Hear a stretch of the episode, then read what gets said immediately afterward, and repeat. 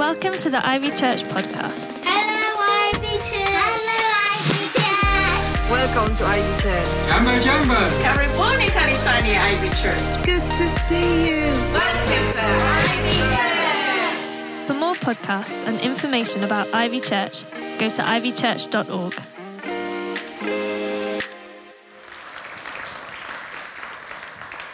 If you've got a Bible, start try to find uh, 1 Corinthians chapter 11 because we'll be going there in a few moments. Before we do that, I just want to mention our first fruits offering, which we will be collecting in next week. There are envelopes around the place. These aren't the fancy ones that are just first fruits. They've got a sticker on them though to make it say first fruits. And this is something we do every year at Ivy. We encourage people to rein it in at Christmas because we know what Christmas is all about, and then to come and give something to the Lord. Again, it's a, it's a free will offering. There's no compulsion. If we made you do it, it wouldn't be worth anything anyway. Um, but it's something that just because we're grateful, we want to say to the Lord, You've done so much for me. What can I do?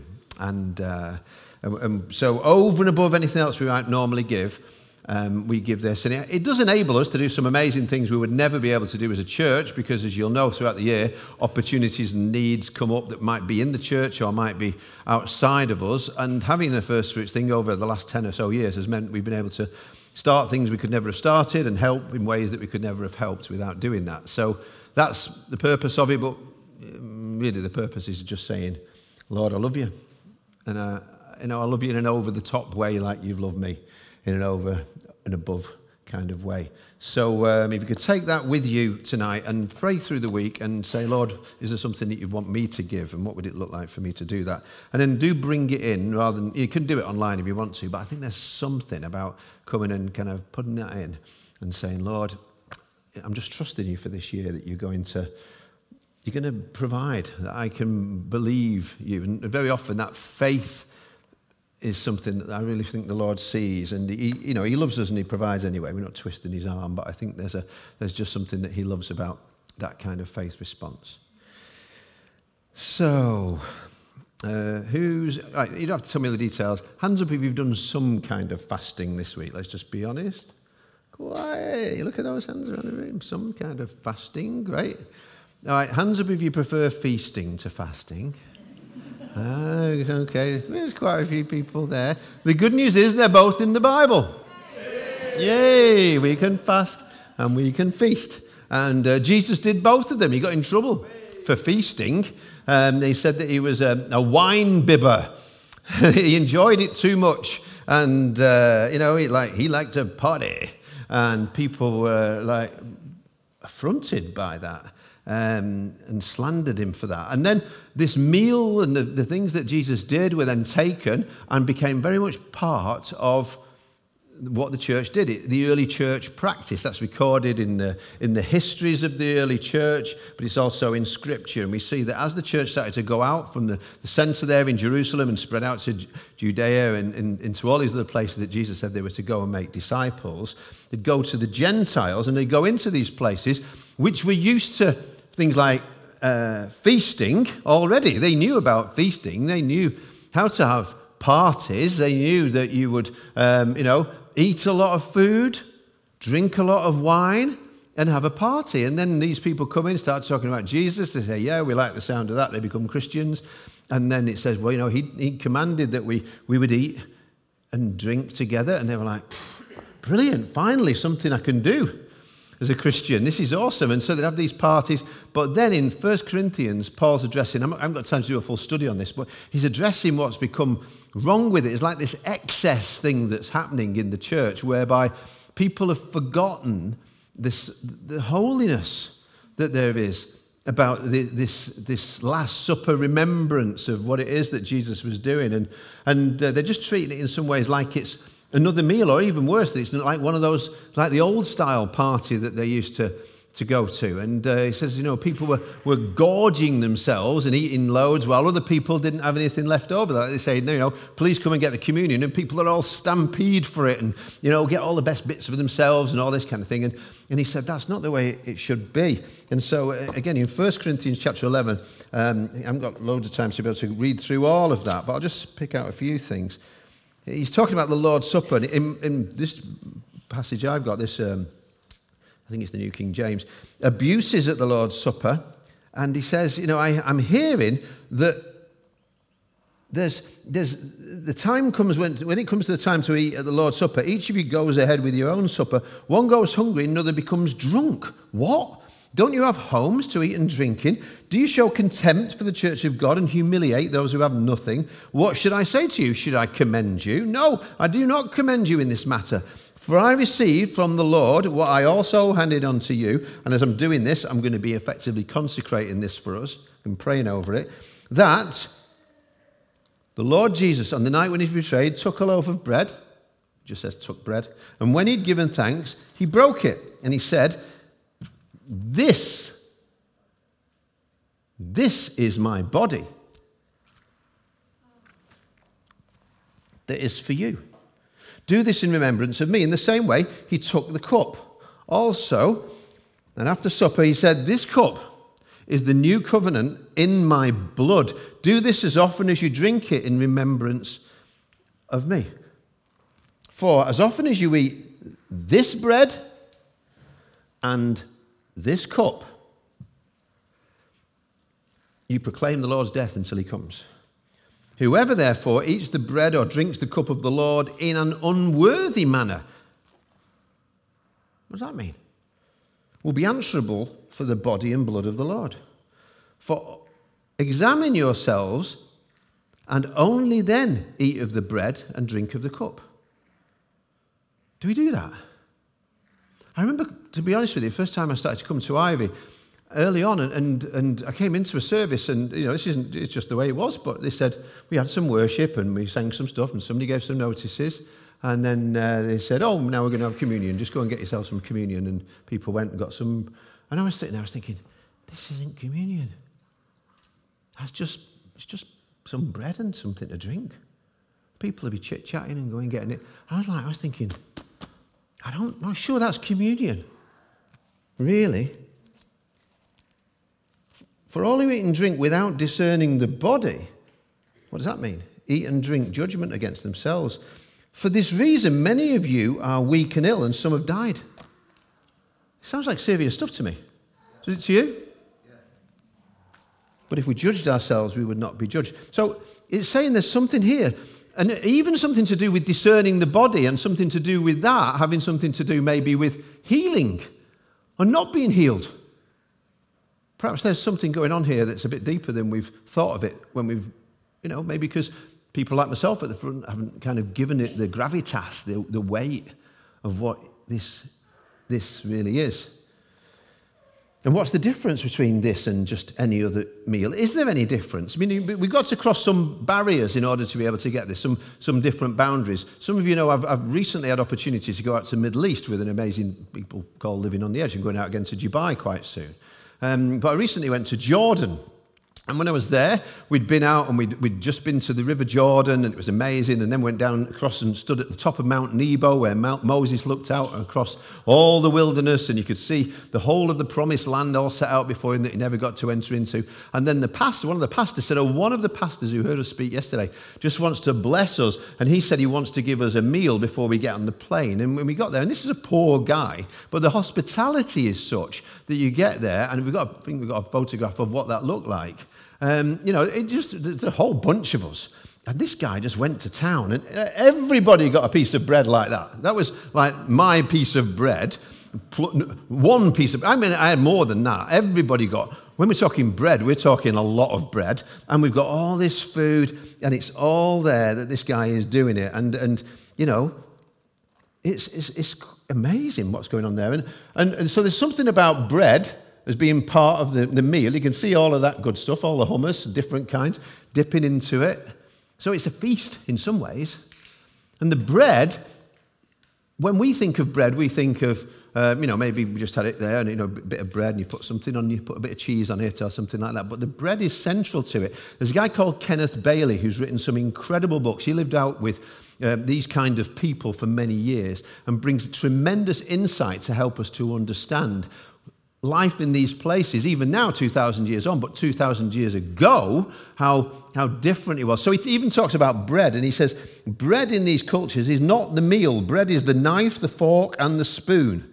with which the meal is eaten. The common dish is never defiled from the eater's mouth because he begins each bite with a fresh piece of bread. And of course, bread appears a lot, doesn't it, in the Bible and in the New Testament. I haven't got time to talk about all the references to bread, but you could do a long old study on that. And one of the things that interests me is, is that there's this Jesus talks about bread in relationship we, to prayer and how our, and to help us to understand what our heavenly Father's like and what he's not like.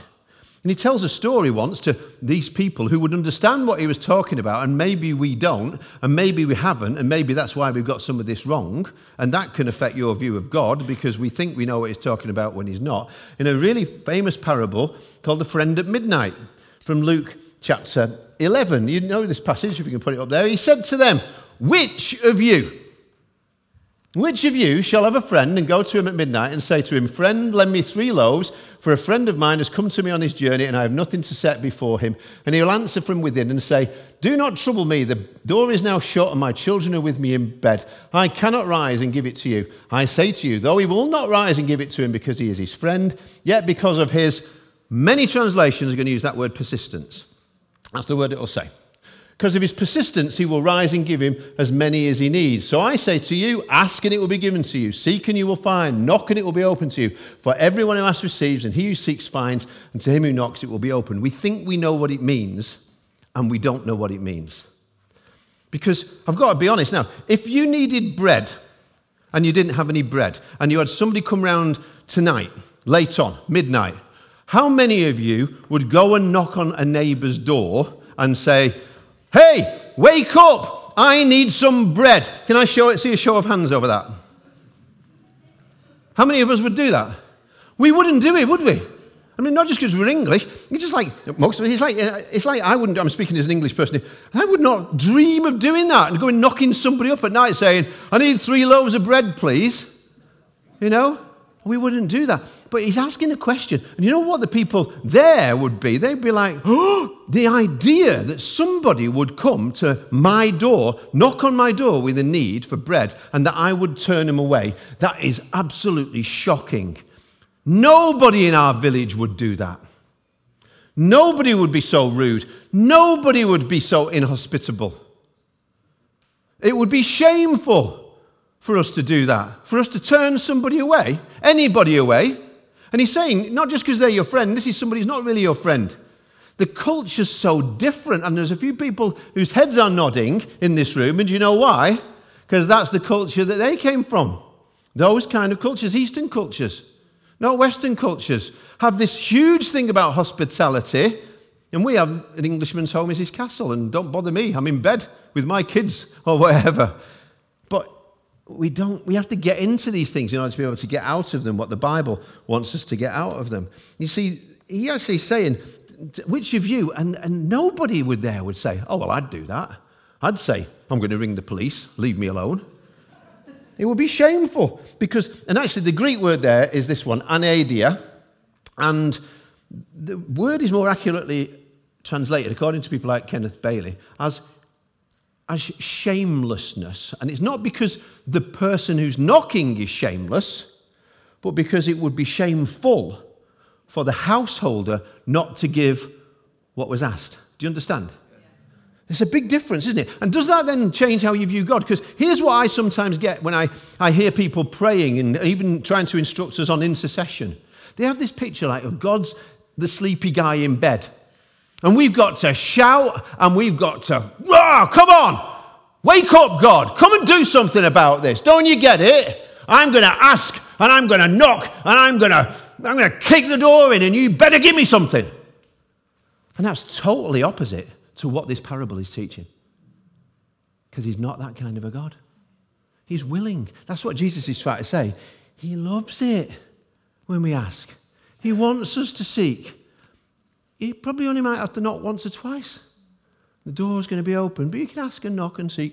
And it's like he's trying to get us to get a different view of God. And we don't get that until we cross not just the, the distance barrier, not just the, the language barrier and the culture barrier. It is not just the time barrier, it really is the culture barrier that very often we don't get. There's this cultural distance that's between us. And I find it when I go, again, I go over to different nations like that. You've got to travel across time, you've got to travel across culture. But the Bible is an Eastern book.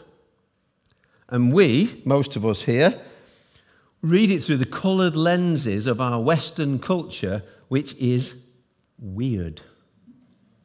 And it's weird to ma- many parts of the world. And when I say weird, it's been translated W E I R D in these different ways. Of course, we don't even see these spectacles that we put on, but we have Western goggles on. We see it like we think we know it. Educated, not that they're not educated, but educated in a Greek mindset, scholastic, logic and science, we think, as opposed to all that superstitious spiritual stuff, perhaps. Industrialized, so we don't understand it when he starts talking about parables of sowers and seed and farms and all of that. Rich is our viewpoint. I remember reading about the parable of the um, prodigal son, and, and, and in many in, in Western nations, in nations like ours, when he tells the story, the parable, people were asked, What do you remember of it? And they would be able to recite most of the story, but they never recited that there was a great famine in the land. They missed that. Why? Because we've never lived in a famine. But in the nations in these other places, they remember the famine because it's a reality for them. So again, we have these blinkers, we have these goggles, we don't even see it. And, and we have a, a you know, to a greater lesser extent, we have a, a democratic version. We don't think about kings so much. We might have a, a, king who's sort of head of the state, but really we demand a democratic process. So when you're talking about kingdoms and how that works, again, we don't necessarily get the, the reality of what all those things are. And I'm not saying these are right or wrong, I'm just saying we've got to recognize them because we miss the meanings, we miss, we miss the humor sometimes because we're not reading between the lines on the stories. And again, when I went to Living on the Edge, we've got to recognize it, got to cross the cultures. You know, I've got to realize there isn't just one culture, but I've got to cross the culture. Some people are here. You're having to cross the culture to listen to me. Thank you for doing so and bearing with me. But um, you know, when I got to the Middle East, I went there, and uh, the cultural differences are great, and we don't realize them. I tried to learn a bit of Arabic before I went out there, and I was kind of doing so, and I thought I was had a few greetings. I was just about to get up and speak at this big meal for all these people in Lebanon, and I turned to the lady next to me, and I said something, a little phrase that I thought was good, and uh, and then she went like that, and I was like, no, that didn't land, and uh, and I said, are you? Is that all right? And she went, are you a Muslim? And I said, No, I'm not a Muslim. And then she laughed and she said, Don't say that. and I was going to start my talk with that. So it's like, Thank you, Jesus, for sitting me next to her. See, in what I want to say is in Eastern cultures, in, in like Jesus lived in, it was different. Very different. And again, cultures are different like this even now. You know, we live in places where the young is best to be young. Let's have a look at some of those other differences that we've got up here. Young is best in the West, it's what's celebrated. In these cultures, old is respected, wisdom is better. Thin in the West very often is what's beautiful, whereas I, I use the word fat there. You know, Fat in the Old Testament, in the Bible, is a blessing. It's a blessing. I remember um, some friends of ours in a, in a previous church, and uh, he was marrying a lady. I won't say which nation it was from, but, but no, sorry, he was from a different nation. He was going to get married. And she, she told us after a bit, he's fattening me up to go and meet the family back home. Didn't she? And, uh, and it was like, because over there, it's like, you know, you've got to have a bit of weight on you to be impressive. And it was like, that was a very good thing. And you might think, oh, I'm not sure about that. But you look in Daniel. I haven't got time to look at it. Look in Daniel chapter 1. And you know that bit when it says about uh, how, how Daniel and his friends said, we're not going to eat the king's rich food, but we want to eat just fruit and vegetables. Yeah? And then in Daniel chapter 1, when it says that, it says that at the end of that period, when they looked at them, in fact, I think it is the case, I think I've got it in this in this uh, passage. I mean, if I can find Daniel in my Bible. Yeah, there it is. So he agreed to this proposal and tested them for 10 days. At the end of 10 days, it was observed that they appeared better and fatter than all the young men who'd been eating the royal rations. They were like, You're looking good. You know?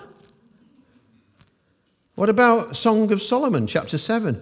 How graceful are your feet in sandals, O queenly maiden. Your rounded thighs are like jewels, the work of a master hand. I'm going to try this on Zoe later on. your navel. Your navel is a rounded bowl that never lacks, lacks mixed wine. Your belly is a heap of wheat. I think I'll stop there. What's the, but the picture there is so different because we're crossing, crossing cultures to be able to see it in these different ways. And, uh, and again, we have these particular viewpoints. But, you know, so again, and we, we've got to cross these boundaries to understand the Bible, but also so that we can understand, you know, how we connect with people from all other nations. Because, you know, right here in the city, we've got so many nations and people that are coming in, and there's wonderful, beautiful people are coming into Ivy all the time. And we shouldn't expect them to be the missionaries and do all the work. We should be crossing over to them. I, so, a, a, quick story. I, I was leaving Lebanon and I got on the plane to go to Dubai. And as I sat down on, to go on the plane, there were two ladies who both had the full hijab things on, burqa, you know? And they were both sitting there, and one of them was sitting in my seat, and then there was a gap, and then there was a middle seat. So I went up to them to sit, and I thought, oh man, this is a bit embarrassing because she's in my seat, and I'm not, should I, can I talk to her? I don't know. And, um, and, and I was like, maybe I'll look for another one. I said, oh, I'm really sorry, that's my seat, but I, I can, I'll look if there's another one. And she said, oh, no, it's fine, it's fine. She moved over into the middle one, so then the two of them were there. Then I sat down, we got sitting down next to them, and I'm like, a, a bit, I don't know what to say. Can I say anything? Should you say something? I don't really know. You know, some, some of you know a lot more about this than I do, but I'm like, oh, help me, Jesus. And after a bit, uh, I just started reading my book. We set off, I'm reading a book, a novel, um, some spy thing. And this girl sitting next to me, um, she, you know, I could just see through the kind of letterbox. Um, she's like, what are you, what are you, what are you reading? I thought it was a spy, spy novel. Oh, is it good? Yeah.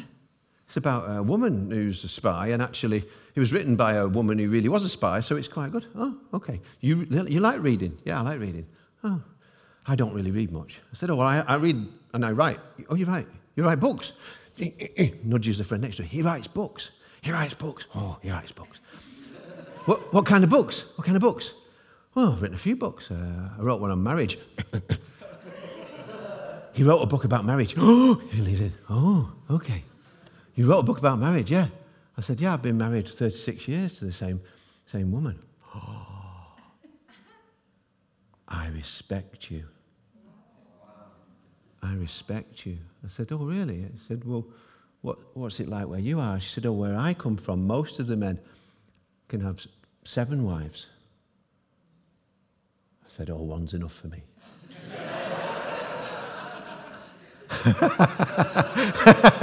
and if you met it, no. So,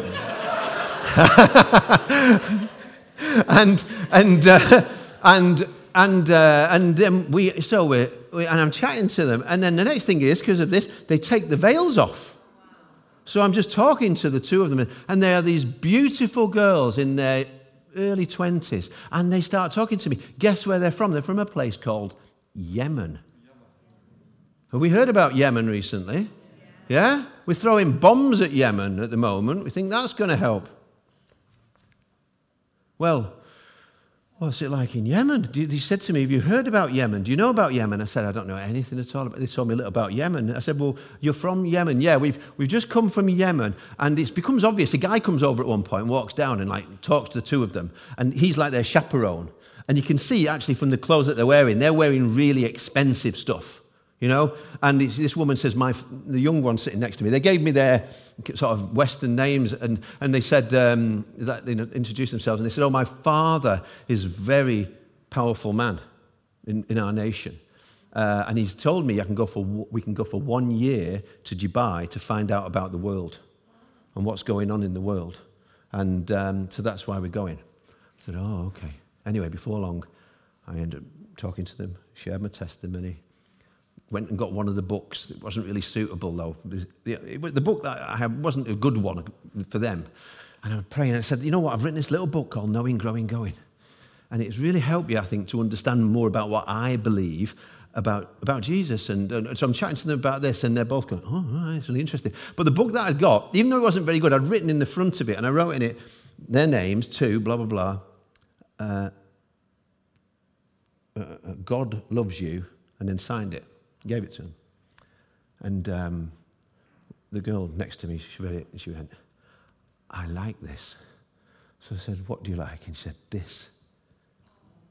I like this. God loves you.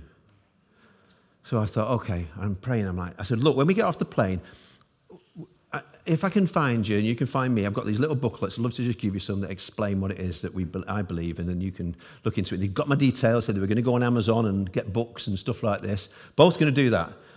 So I get off the plane and I'm I go to Dubai airport and I've never, well, I've been there once, but literally 90% of people are dressed like this, can I say? Everywhere you go, there's a lot, and I'm like, they're gone. In the, in the mid this massive crowd, and I'm like, oh, oh Lord. And I, and I, get to my suitcase and I'm looking for where the cases are coming off. I'm looking around for them, can't see them. So I end up opening my case when it comes off and I'm scrambling through. I'm thinking, I know I've got a couple of these knowing, growing, goings in here somewhere. And so I'm on my knees and I'm going through and I'm looking through and I'm saying, Oh Lord, are they here? Are they here? And I thought, Well, hang on, Lord, I'm on my knees good place. Lord, please, if you can, can you, can you enable it so I could meet them and see them and help them and show them something like this? It'd Be, I know it like there's so many people here, and, and we've just gone through the customs and they went through a different part than me. I have no idea where they are, however many thousands of people are in this airport. I'm on my knees praying. I get up and I've got the booklets and I go through, and the people from the team are there to meet us, and they're all chatting. And then one of them says, Are you okay? And I said, No, no, not really. I said, Because there's this girl, you see and these two girls, and, and, I, and I was telling them about the Lord on, on the plane, and it was going really well and really open. And this guy said, This is what he said. He said, You know, you could go to jail for that. And you know what I said?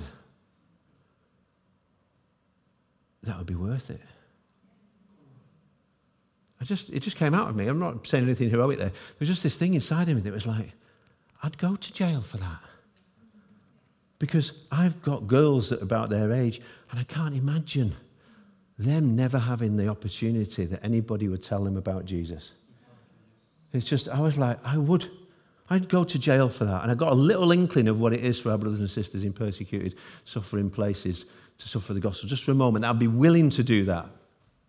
Anyway, we walk through, and uh, I'm looking around, and I'm still fed up. And then suddenly, as we're walking across this crossing to go to our minibus in the, in the uh, airport, I'm sort of there, and then there's a girl walking next to me, there's another girl walking next to her, and I looked and I thought, and I said a name. And she went, huh, and looked round, and, I, and there was somebody walking towards her. So I, I said, I've got that book. And she went, and pulled it, in, pulled it inside. Pulled it inside. I went, okay. And this guy came over and took them away. So, so, you know, I just kind of figure they've got a year to find out about the world First person she meets, leaving her nation, who sits on the chair next to her, is somebody who wants to talk to her about this person, Jesus. And then she gets booklets and things to be able to find out about that. And so, you know, let's be praying. I don't know what could happen there, but I had to cross the culture barrier. Sorry, I've gone on about that a long time, but, but I think we just wanted to look about this because really we're going to go into a time of communion in a moment after the fasting we're going to take this, and, and we have different views, different people about what communion is, and, and uh, you know, there's all kinds of different views. I wonder what you think happens when we're having communion. You know, if it's talking about discerning that and recognizing that, what, what was it really going on? Because there's different viewpoints, just run through them really briefly.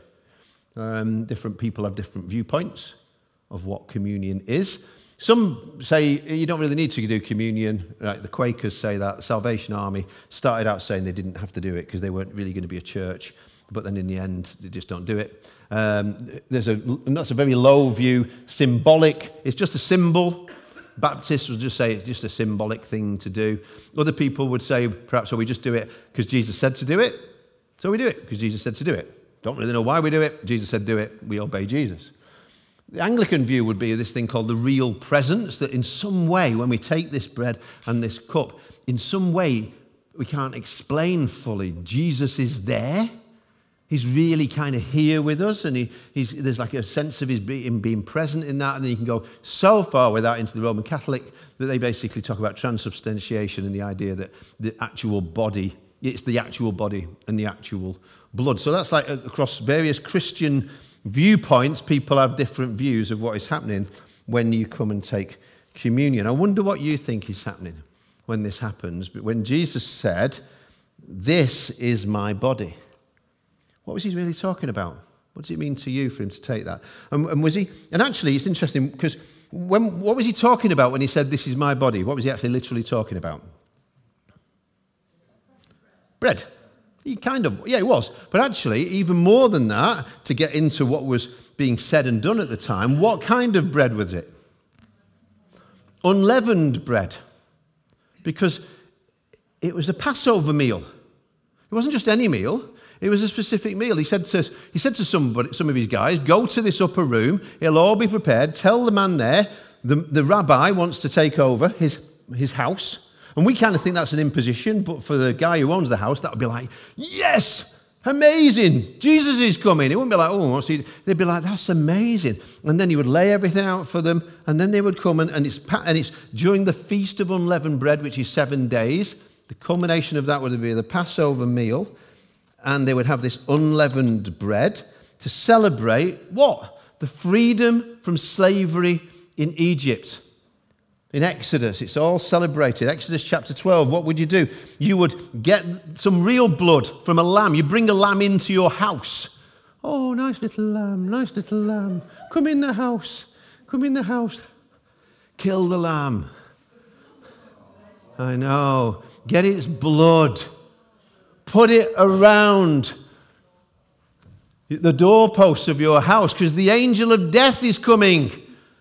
And you have to personally apply the blood so the angel of death doesn't come to your house in Goshen like it's going to come all over Egypt. And so you've got that. And then he says, and eat the bread, but to eat unleavened bread because you're going to have to rush out of there when all this is done. You haven't got time to bake stuff that's going to take time for it to, to grow. So you bake bread without yeast. And in various places, again, we miss the cultural significance of this, the barriers about, about, the, about what's going on with yeast. Does yeast generally get a good press in the Bible? Anybody know? Absolutely not. Jesus says, Beware of the yeast of the Pharisees and the Sadducees, which is hypocrisy.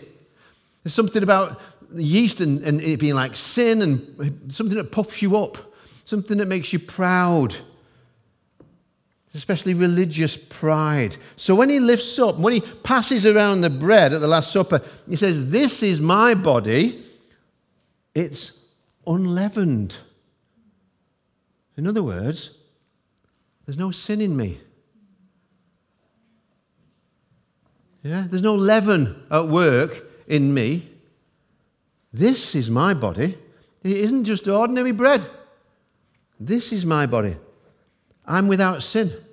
There's no corruption going on inside of me, as there is in every other man, because I'm the Son of God. And so when we take this tonight, I, I made sure for this part we've got unleavened bread that's going to be taken there. So think about that when we come to it in a moment. And remember that. And then before we take this ourselves, what's the cup, what's the cup for? What's the cup for? the blood. What's it shed for? Our sins, for, for our sins to be forgiven. Yeah? Jesus shed his blood on the cross for our sins. We know that, don't we? Yeah? We're reminded of that every time we have communion. I think most of us, yeah, you kind of get that's, that's what's going on. We have faith in his shed blood, and that means that our sins are forgiven. So, if that's the case, then what's his body for? Because you've got the blood that washes your sin. What's the body for?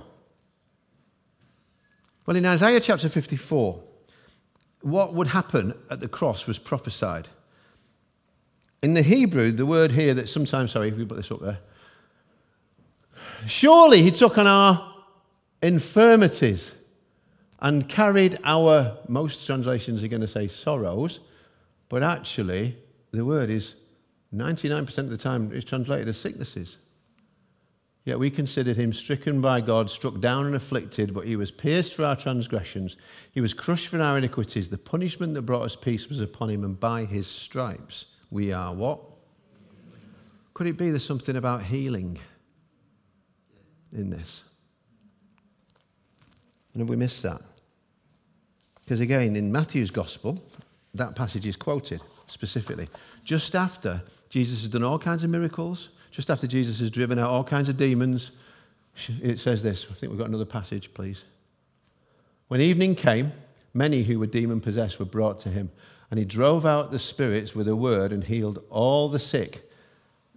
This was to fulfill what was spoken through the prophet Isaiah. He took up our infirmities and bore our diseases. I've, I wonder if I've missed that a bit. That his blood was shed for my forgiveness, but his body was given and broken for our healing. And in the same way as we apply by faith that when I receive this, he's going to forgive my sins, what if when we come for communion, what if the reason some of us are sick and some have died is because we've not discerned the body? We've not recognized the healing power that there is in this. What if, I don't know, what if when I come and I take this and I say, This is your body which is broken for me, there's something so tangible about this, something that's edible about it, that in some way the healing power of Jesus will come into my physical body and, and that I can ask Him for healing, expecting a miracle.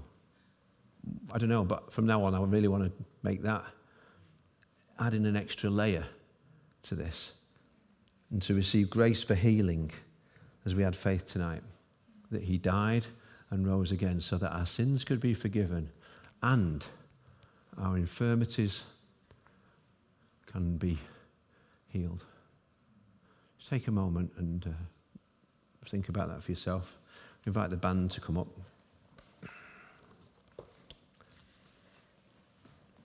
And we're going to do this really quite worshipfully and slowly and taking our time.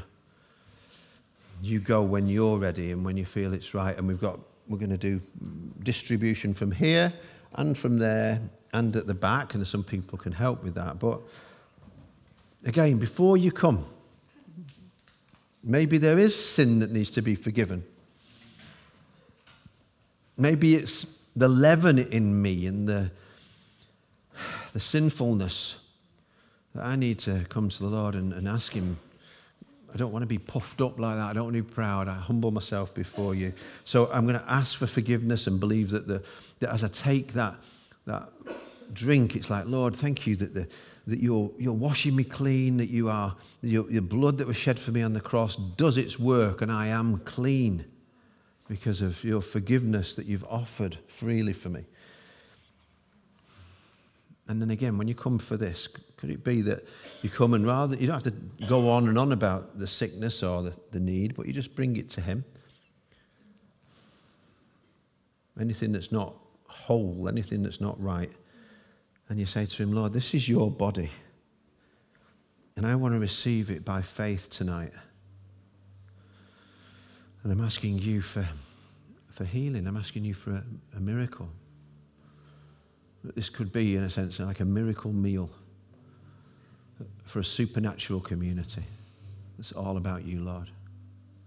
Not just a natural meal, not just an ordinary thing, but a supernatural meal in remembrance of you. That's what you said. Do this in remembrance of me. And we want to come. And again, before you come, maybe you might want to kneel. Do business with the Lord. Perhaps there's somebody you need to forgive. Jesus said, if you're going to come to me in, in a way like this, and you hold something against somebody, in fact, no, he didn't say that. He said, if somebody holds something against you, go and do business about that. Bring the forgiveness that's needed. Then you can receive the forgiveness that you don't deserve either.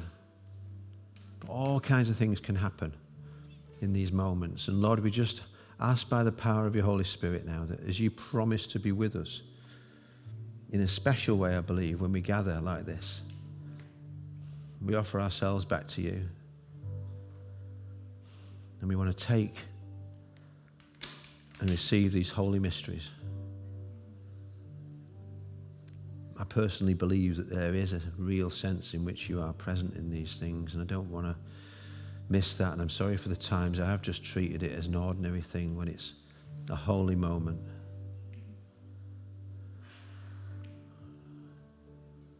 Thank you, Jesus. And we ask that as we put our hope and trust in you, in the same way as we do so for the forgiveness of our sins, that you, Lord, oh, bless the Lord, O my soul, forget not all his benefits, who forgives all your sins and heals all your diseases.